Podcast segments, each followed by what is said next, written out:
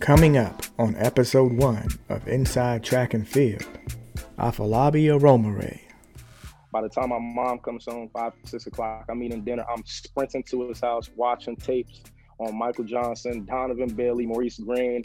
We practicing block starts in this basement of a townhouse. Like that's just, you know, just how motivated I was because he just he continued just to instill in me, like, you know, along with help my mother, that I had a talent that I, again, still at that age, I didn't really understand at that point.